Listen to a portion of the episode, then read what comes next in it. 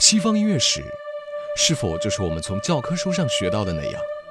西方音乐史是否只有一个版本？对于这些，你是否有过质疑呢？让我们带给你不一样的内容——古典音乐意外史。古典音乐意外史。大家好，我是主播郭靖。今天在古典音乐意外史中，我将继续给大家讲述莫扎特的秘密。莫扎特是个桃李满园的老师吗？说到身为老师这个话题，莫扎特与自己的对手萨列里相比起来，必须承认他甘拜下风。萨列里倒是教出了一众的好学生，其中不乏贝多芬、舒伯特这样的翘楚。反观莫扎特啊，能让人记得住的似乎只有托马斯·阿特伍德，以及最后这位帮助先师完成安魂曲的索斯迈尔了。而且他还与莫扎特的未亡人康斯坦茨传出了蝇营狗苟的闲话。不过，当时的作曲教师并不教授音乐美学以及感性培养。他们的工作仅仅是帮助学生掌握正确的和声创作和对位法。教师不过是出一些枯燥乏味的习题，学生来作答，然后老师再判明对错，进行修改而已。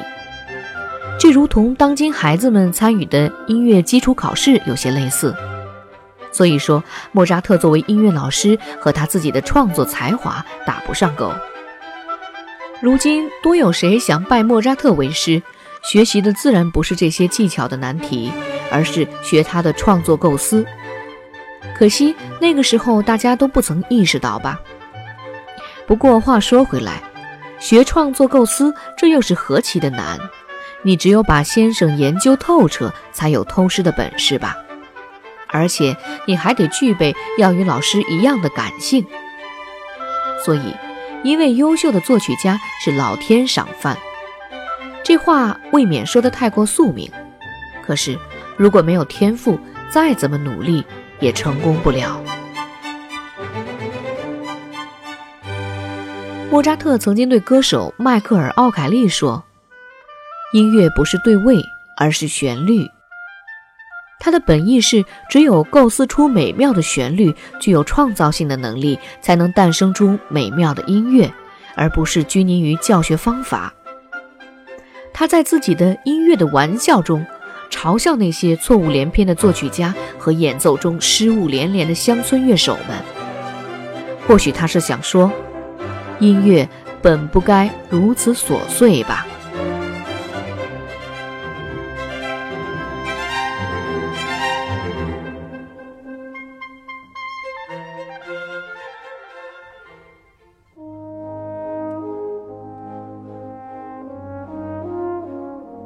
关于婚姻，莫扎特被骗了吗？海顿是被妹妹抛弃，糊里糊涂娶了姐姐，莫扎特却反了过来，姐姐阿雷霞转投他人，莫扎特娶了妹妹康斯坦茨。面对婚姻，单纯的作曲家们是不是又一次上当了？一七八一年六月，在维也纳做随员的莫扎特再次得罪了当地的大主教。被阿尔科伯爵抬起一脚踢了个屁墩儿，摔在地上，还被狠狠地咒骂：“赶紧给我滚回萨尔斯堡！”这样一来，莫扎特是不得不辞职了。不过，他并没有听从伯爵的话离开维也纳，而是留下来以钢琴教师为职，独立生活。事发前一个月，莫扎特就已经住进了名叫神眼庄的旅店。而这座旅店的经营者就是自己未来的岳母，难缠的寡妇韦伯夫人。三年前甩了莫扎特的阿雷霞得到蒂克伯爵的庇护，成为维也纳的宫廷歌手。在女儿的资助下，韦伯夫人带着四个女儿从曼海姆迁居到了维也纳。此时，向阿雷霞求婚的男子出现了——宫廷演员郎盖。这是一位失去首席女伶前妻的男人，所以迎娶阿雷霞也是自己的审美惯性使然。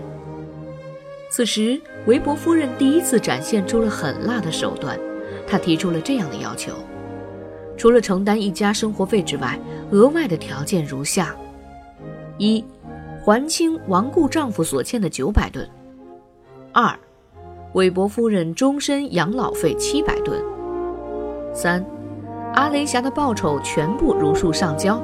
女婿还必须每年向夫人支付六百吨。韦伯夫人这次真的是钓到了金龟婿，郎盖真的很有钱，一口答应他的全部条件。这样，不仅亡夫的欠债一次扫清，每年自己还能够坐收一千三百吨的收入。这与之后成为宫廷乐手、年俸才八百吨的莫扎特比起来，简直是人在家中坐，财从天上来。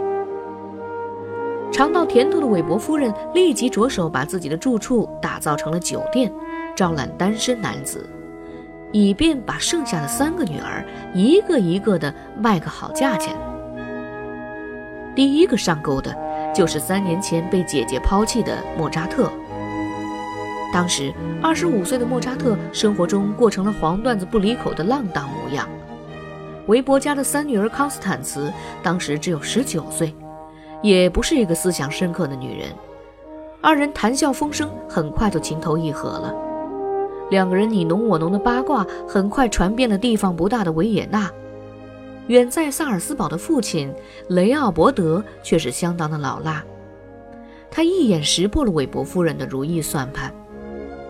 父亲立即捎来一封言辞激烈的信，如同三年前力阻莫扎特和阿雷霞相爱一样。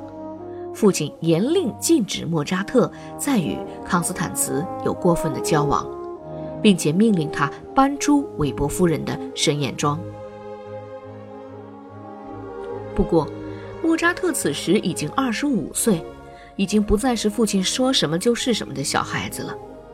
虽然为了避免家庭冲突，他还是于当年的八月搬出了韦伯夫人的公寓，可是跟康斯坦茨之间的情愫却没有断绝。他经常光顾着韦伯夫人的旅店。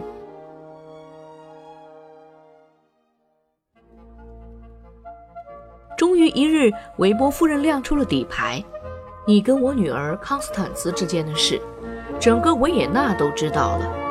这种有损姑娘声誉的事，你可不能转身跑掉，否则我可怜的女儿将面对怎样的风言风语？”不论你是不是一位绅士，面对一个如此可怜的姑娘，你必须得在这份合约上签字。莫扎特被韦伯夫人递过来的这张合约惊得目瞪口呆，上面写着：“我，沃尔夫冈·莫扎特先生，必须在今后三年内迎娶康斯坦茨小姐为妻，若有反悔，必须每年支付违约金三百吨。”自诩情场高手的莫扎特，这次是彻底的傻了眼。平日里沉迷于酒精，整日浑浑噩噩的韦伯夫人，在关键时刻却如此老辣。在高价把次女推销给郎盖之后，又把三女儿康斯坦茨成功的营销给了莫扎特。故乡的父亲勃然大怒，发誓要给韦伯夫人和为此事做见证的男人们戴上镣铐。让这些糊弄年轻人的犯罪们去扫街，但是这已经是事后之言了。父亲自然不能这样做，因为在场做见证的男人特尔巴鲁特是宫廷剧院总监奥卢西尼罗赞巴伯爵的得力助手，稍有得罪，莫扎特就会失去歌剧院的工作。按照合约，莫扎特必须迎娶康斯坦茨了。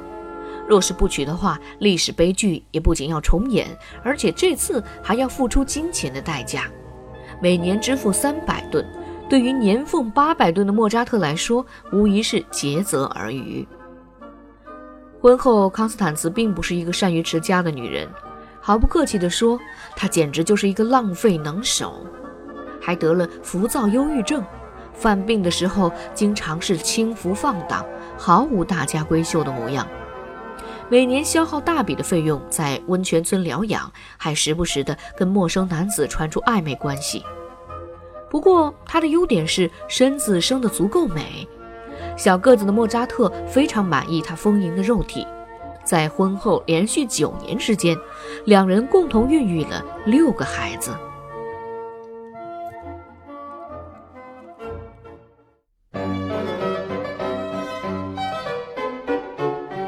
今天的古典音乐意外史就讲到这里了。索取本期节目的背景音乐曲单，请关注“知乐古典音乐”的官方微博、微信，那里将提供索尼 Harris 正版高品质音乐的下载途径。索尼精选 Harris，开启您的高品质音乐生活。我是主播郭靖，感谢您的收听，我们下期再会。